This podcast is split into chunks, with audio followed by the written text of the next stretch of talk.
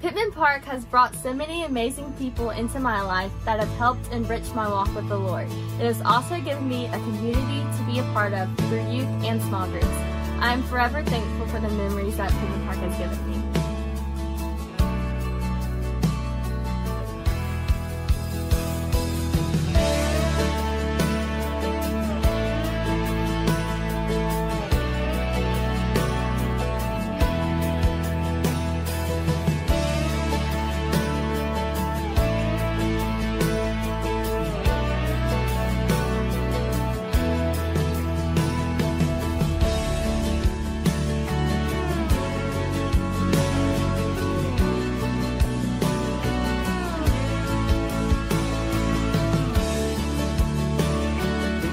Surrounded me with a loving Christian family and community and provided me with numerous opportunities to exercise my faith.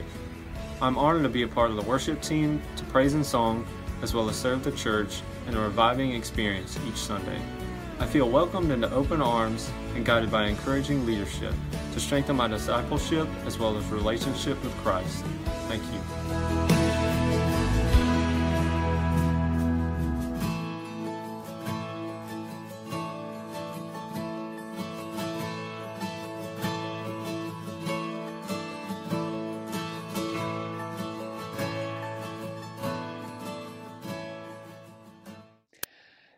Good morning. Let me welcome you to Pittman Park Online. I'm Bill Bagwell, Senior Pastor. And I'm Jay Williams, Associate Pastor. We're glad to be here with you. And as you've already discovered, this is a special Sunday. This is Graduate Sunday, an annual uh, time of celebration where we especially remember those who are graduating from high school that are a part of our church.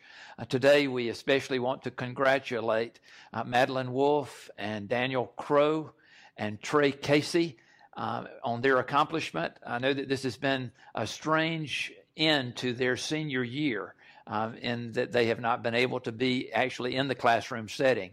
But as they now set their mind toward further education and choosing a career and a vocation, we want you to know, especially, that we love you and that we will be praying for you um, as you move forward with life.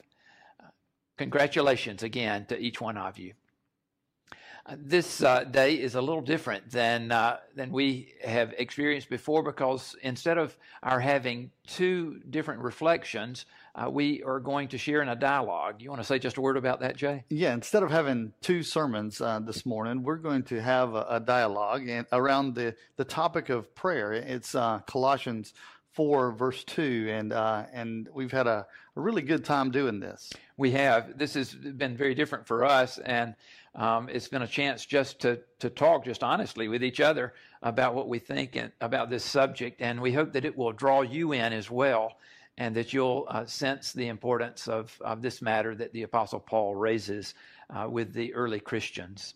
Uh, you'll notice that uh, where we will be seated during that time of dialogue, that there, are, there is a beautiful arrangement of flowers uh, just over our shoulder on the, the altar in the chapel. Uh, this arrangement of flowers was given uh, in honor of those that have had to deal with the loss of a, a loved one during this time of social distancing. You can imagine, if uh, you might, that this is so difficult. Um, not only to experience the loss of a loved one, but not to be able to get together, even with family and friends, uh, to share the grief and the, the type of community support that comes uh, from just being together. Uh, we uh, want to thank this one who, who presented the flowers with bringing this to our attention and also to lift up all of these families in our prayer. Um, as we enter into this time of worship together, let us remember that God is present right here with us. He has promised to gather with us whenever we call upon His name as a community of faith. And so we enter into this time of worship together. Let us pray. Dear Lord, we praise you for being the same yesterday, today, and tomorrow, for remaining steadfast in your love for us. May we also persevere in our faith and be alert and focused on you, especially during our prayer times. Dear Father, we praise you and honor you by gathering together in your holy and precious name. Please be with us as we join together in worship of you. We call upon your promise that where two or more are gathered in your name, that you will be with us. We need this assurance today, perhaps more than at any other time during our lives as we deal with this virus that has sickened and killed so many. We lift these victims and their families up in prayer for comfort and healing. We also ask for protection from this virus. Be with the healthcare workers as they minister to the sick. Please lead the scientists who are searching for a cure or vaccine for this awful disease. We also pray for others who have other forms of illness or financial or unemployment worries. In this troubled time, we have many concerns, but we have faith in you to be with us and to be our help in this time of trouble. Lord, we know that you are our only help. At a time when so many things call for our attention and we are so easily distracted, may our prayer time be a time to focus solely on you, the source of our peace, even in the midst of our troubles. May our prayer time be a time of focused listening for encouragement and instruction from you. In Jesus' most holy and precious name we pray. Amen. Thank you.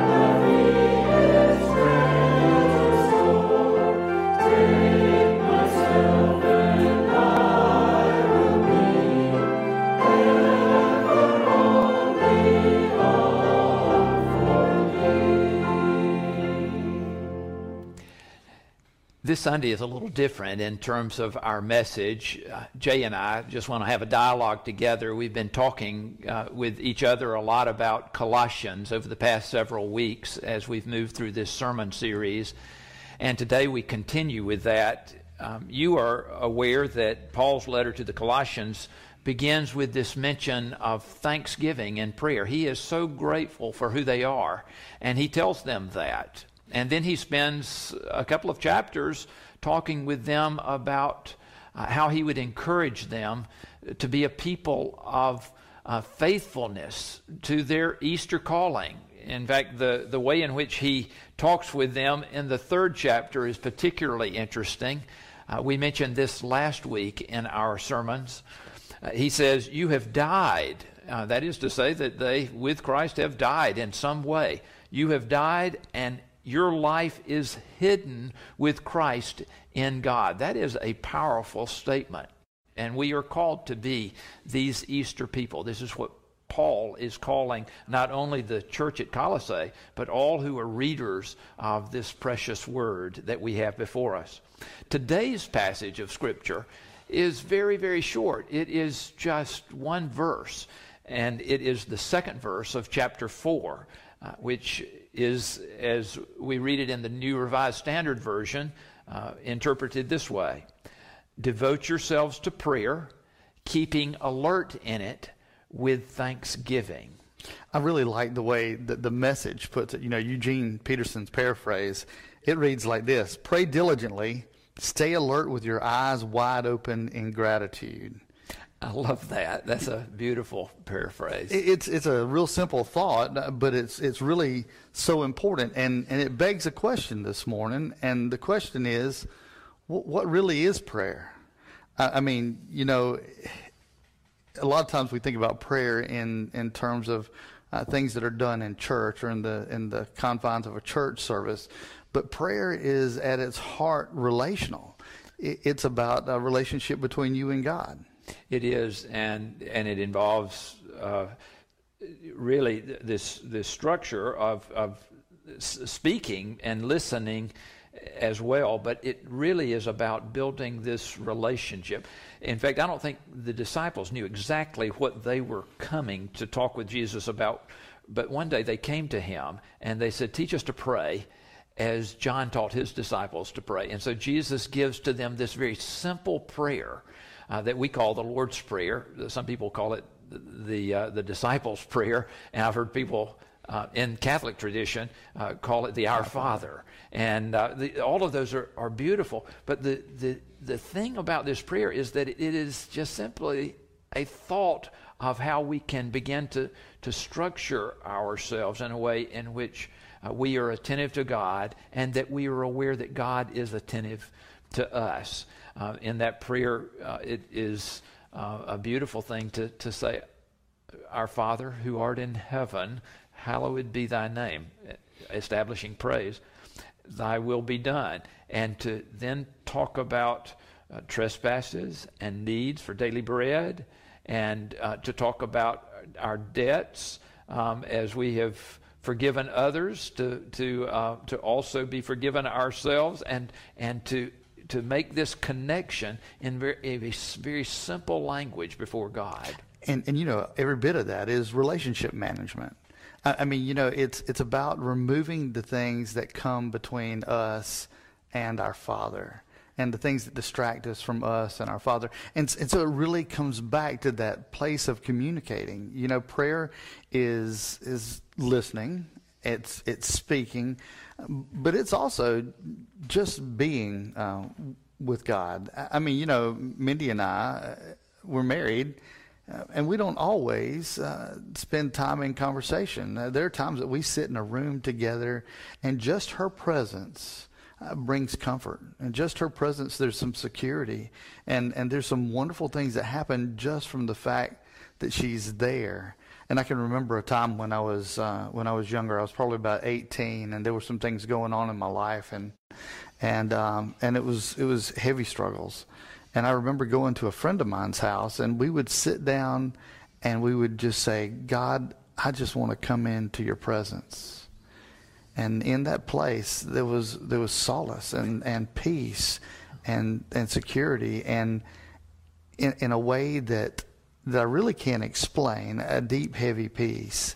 Uh, and, and it was just from being in his presence. And that's communication also. And it's such a beautiful thought. And, and I, I love your illustration about, about uh, just being close to someone, and it doesn't always take language.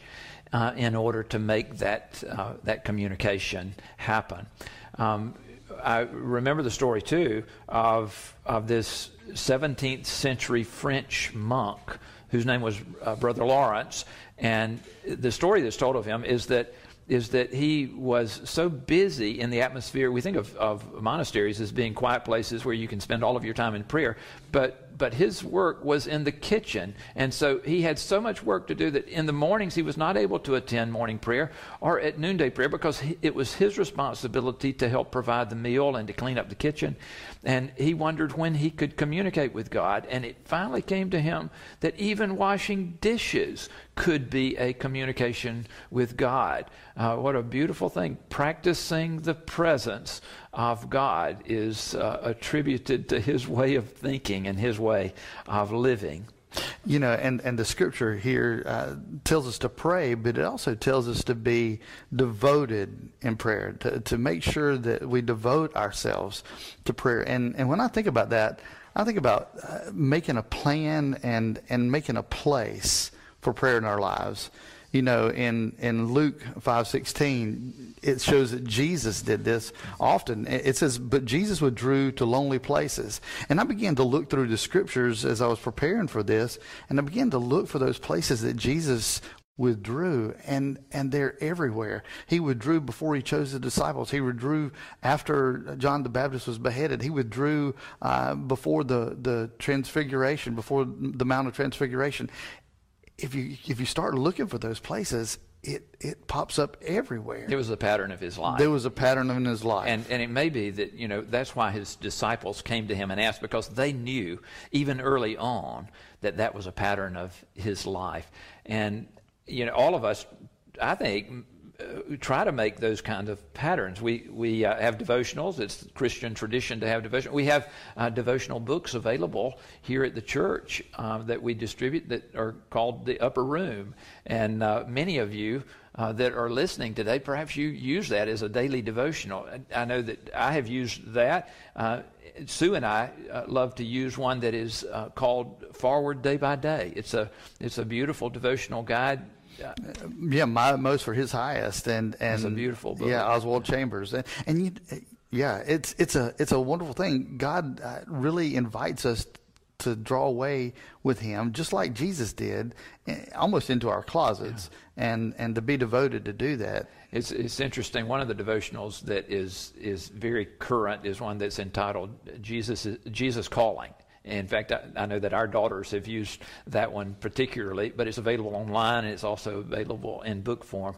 Just a beautiful thought that Jesus is calling to us, that God is calling to us to interact with Him and to be in relationship. Uh, there are there are many many ways in which uh, we are called to be a people of prayer. Not everybody prays in the same way. Um, there's some commonality to the way in which we pray, but but there are a lot of differences too. Some people truly really want to kneel when they are praying. And so they and it's a beautiful sign of of submission before god and praise to him.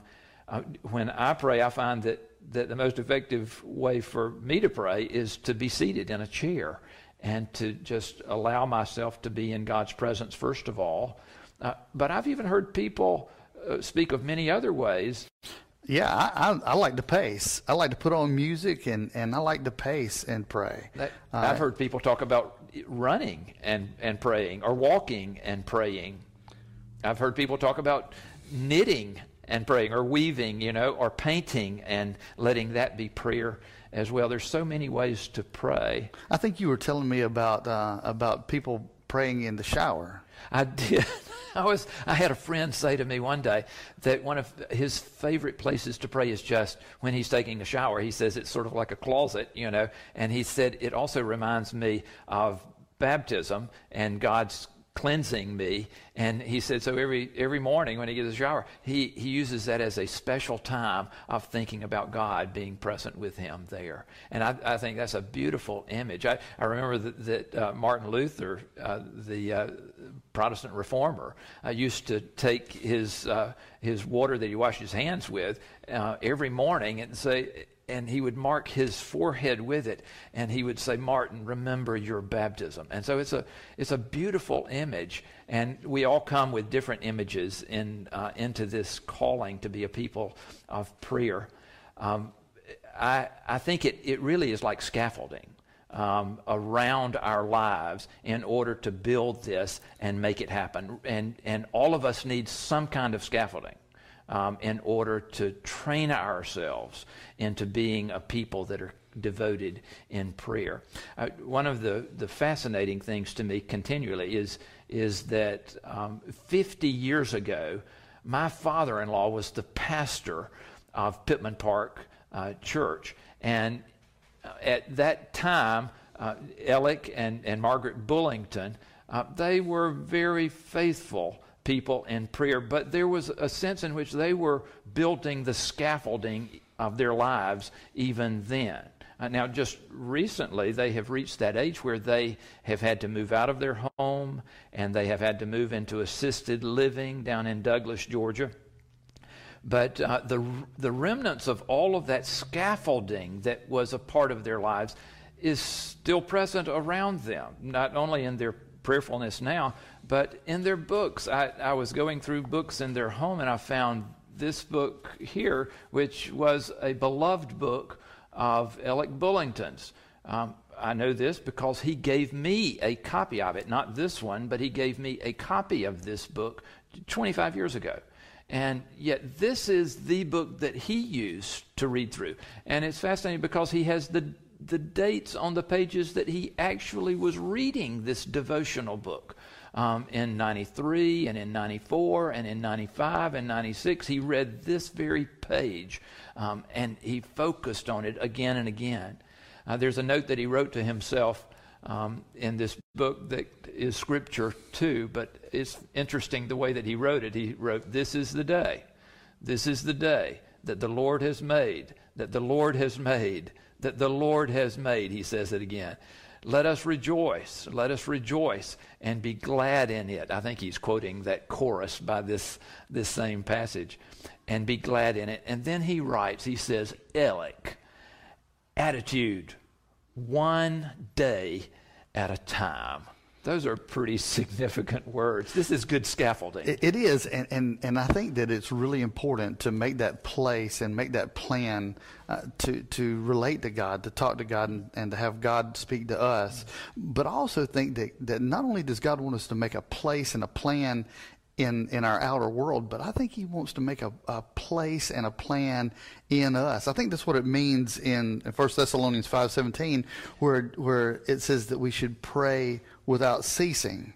You, you know, it kind of goes back to what you were talking about about Brother Lawrence, what it means to have, what it means to have an awareness of God regardless of where you're at and what you're right. doing yeah. and and and to be listening and to be talking and yeah. we, we all have this internal dialogue. And how, how neat would it be if instead of talking to ourselves and getting what we get when we do, right. what would happen if we turned that dialogue to a dialogue with God. In everything we do? You, you know, it, I, it, just, it just reminded me uh, of there was a time in my life where I really uh, got pretty negative about tradition.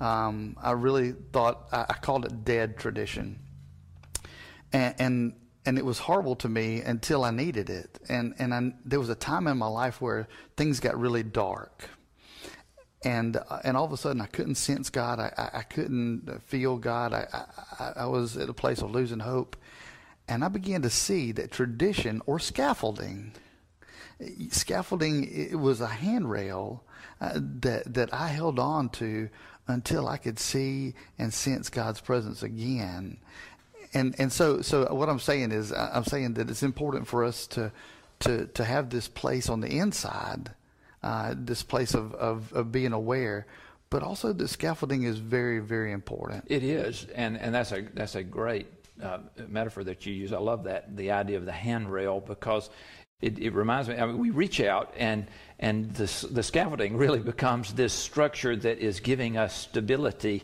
in life and without even knowing it, we are extending that. I, am remembering that, that old gospel hymn, Precious Lord, take my hand, lead me on, let me stand.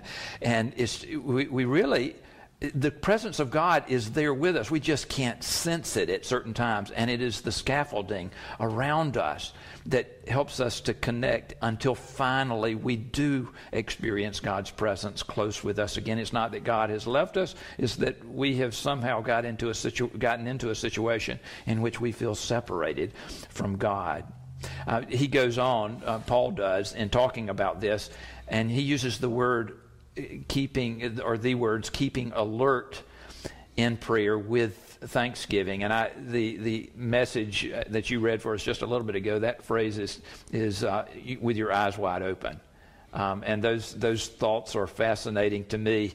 Uh, just the honing of our lives so that we are alert and attentive and aware of what's going on around us. Uh, that reminds me that there's a, a poem in this book is one of the readings of this devotional book that uh, that Alec used uh, that is by uh, Sidney Lanier, that that famous Georgia poet. Um, it's uh, entitled "The Marshes of Glynn," and there's just a small segment of it here in this book. Let me read this for us, but you can can hear his alertness. As the marsh hen secretly builds on the watery side, behold, I will build me a nest on the greatness of God. I will fly in the greatness of God as the marsh hen flies in the freedom that fills all the space twixt the marsh and the skies.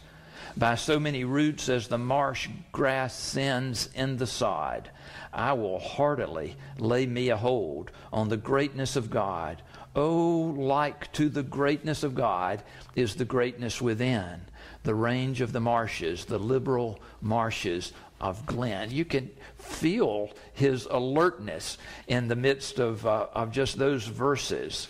Yeah, and, and so so this is talking about we should be alert to God, but there's also another kind of alertness, and that is we need to be alert to some pitfalls that happen in You're prayer. Right there. Yeah. Uh, especially, you know, for pastors. I mean, right. you, you, know, we're asked to pray at the drop of a hat. You know, if you're in any social gathering and they know you're a preacher, you're going to be asked to pray. Preacher prayers, as Pre- my daughters call them. Right, preacher prayers. And, and my daughter used to say, don't put on your preacher voice. Yeah. And, uh, and, and, so, so, you know, there's some pitfalls that can come about. Uh, in fact, Matthew 6, uh, verse 1 says it really well. It says, Beware practicing your piety before others in order to be seen by them, for then you have no reward from your Father in heaven. And as I was reading this, I became aware of just how much of a gentleman God is, and that that He will let you have what you're seeking. Yeah. And and if you're seeking to get kudos, if you're seeking from getting a pat on the back or or to get a sense of pride from being able to pray, then He'll let you have that. But what you sacrifice is his participation in the situation. And so that's a real pitfall that we can get into. Um, there's another pitfall uh, also, and, and I'm afraid that I'm guilty of this one too. Uh, have you ever gotten to the place where you feel like your prayers are all about you? Uh, there's a country song that that uh, that I heard. It's it, the title of it is "I Want to Talk About Me." and uh, and it's great. Yeah, and it, and, and it, it really is. It's about a relationship and about this young lady that wants to talk about herself all the time. And as I was listening to it, I went, "Oh my!" At times, I probably sound just like that prayer can to become, God. Prayer can become so egotistical. Um, and so self-focused. In fact, uh, with the the love feast celebrations that we've been having on Wednesdays, one of the things that we do with the children is is to do the five-fingered prayer, and four of those fingers about other people. And then finally, you get to the small finger, which is about ourselves. That's, and, that's right. In James, in James 4 3, it, it, reads like this It says, When you ask, you don't receive because you ask with wrong motives, mm-hmm. that you may spend what you get on your pleasures. Yeah. And start, instead of seeking the heart of God, we are so aware of our circumstances and our, our desires and our wants that we miss out on the solutions. We do. And, and we, we sort of become numb to God, really, because we're so focused on ourselves. Now, I don't know what was happening with the disciples um, on the night that they had the the Last Supper, and then they followed Jesus to Gethsemane just before his arrest. But if if you remember that story, um, you will remember that that his disciples uh, fell asleep while they saw their Lord go off to another section, a short distance away and he was praying with such intensity that, that as it's reported that he sweat drops of blood Um, and then he would come back to them and ask, Could you not stay awake with me? You know, stay awake and Stay pray, alert. stay alert. And they were not able to do that. Now, it may be that they were physically and emotionally so worn out that it just it was beyond their capability. But finally, just before the arrest, he, he realized that it was not going to be of any effect anymore to, to remind them to be a people of, of prayer. And, and there are times in our lives when we encounter life in such a, a difficult way that it becomes to our own undoing because we become unaware of God uh, close to us. Well, I think I think at that point in time we have to be aware that there's a lot of different types of prayer.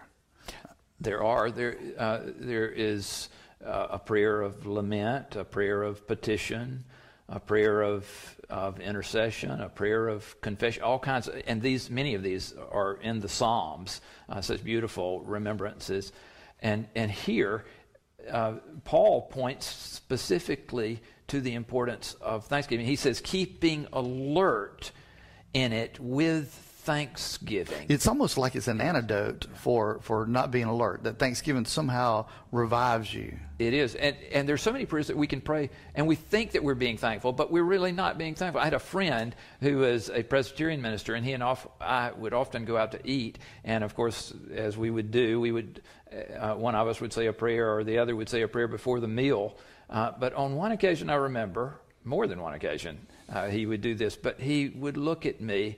Uh, I was sitting there with the eggs and grits and the toast, and uh, and he would just look at me and he, he would say, Bill, are you grateful? And I would say, Yes, I'm grateful, Proctor.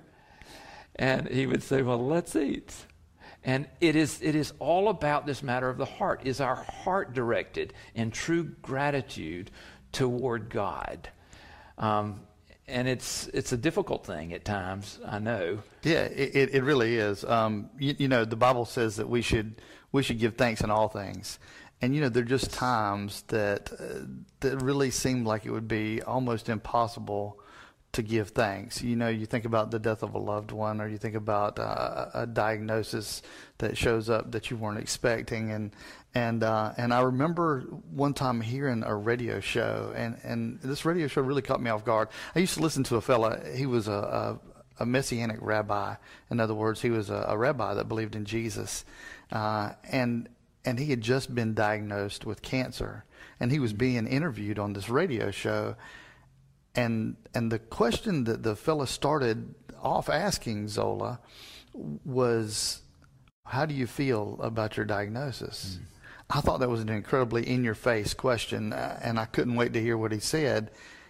And there was a pause, and and this this messianic rabbi said, "I'm excited." I did a double take.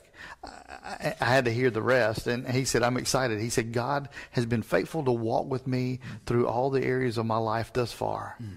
I cannot wait to see how God's going to walk with me wow. in this time. And and really that's what Thanksgiving does, isn't it? Thanksgiving shows us uh, who God is and what he's done and, and in doing that the seeds of faith are built in us and and it can produce peace and patience and all those wonderful things in our life that come from knowing God. So so I really like the the idea of how um, how Thanksgiving is the antidote for not being alert. Uh, you begin to see who God is in, in, in Thanksgiving. That's, that's absolutely powerful. I, I appreciate you sharing that story particularly. I, I was remembering that the Apostle Paul, in the first chapter of this little letter, he says, May you be made strong with all the strength that comes from his glorious power, and may you be prepared to endure everything with patience while joyfully giving thanks to the Father. That sounds like what he had already tied into very much. What a beautiful story of a life given to Christ. Um, it's not always easy uh, to live out our faith, um, but God is with us. And if we have established the scaffolding, we can be his people of prayer, living in full relationship with him. As we come to the close of this time together, Jay, let me tell you that I've enjoyed talking with you. I've enjoyed talking with you too. This has been good. And uh, we should end with just a moment of prayer. And so let me ask that you would quieten your hearts and your spirits and let us pray together right now.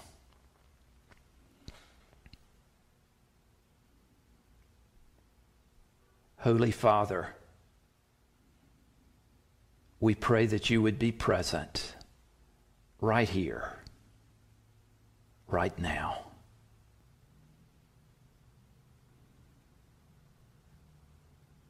Amen.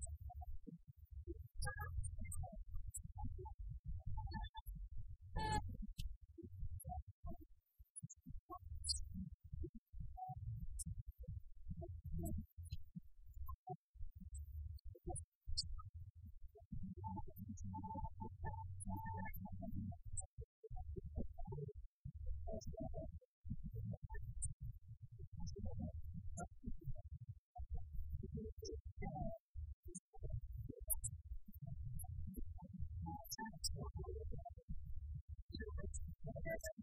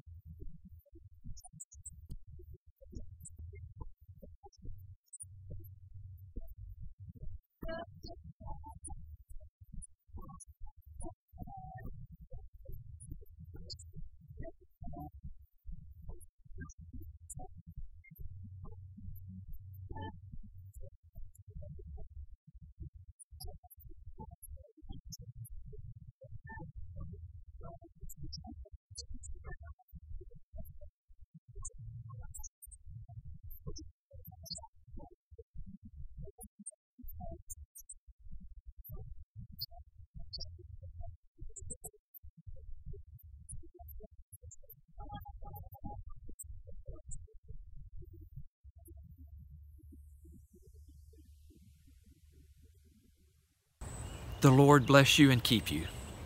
The Lord make his face to shine upon you and be gracious unto you. The Lord lift up his countenance upon you and give you peace. Amen.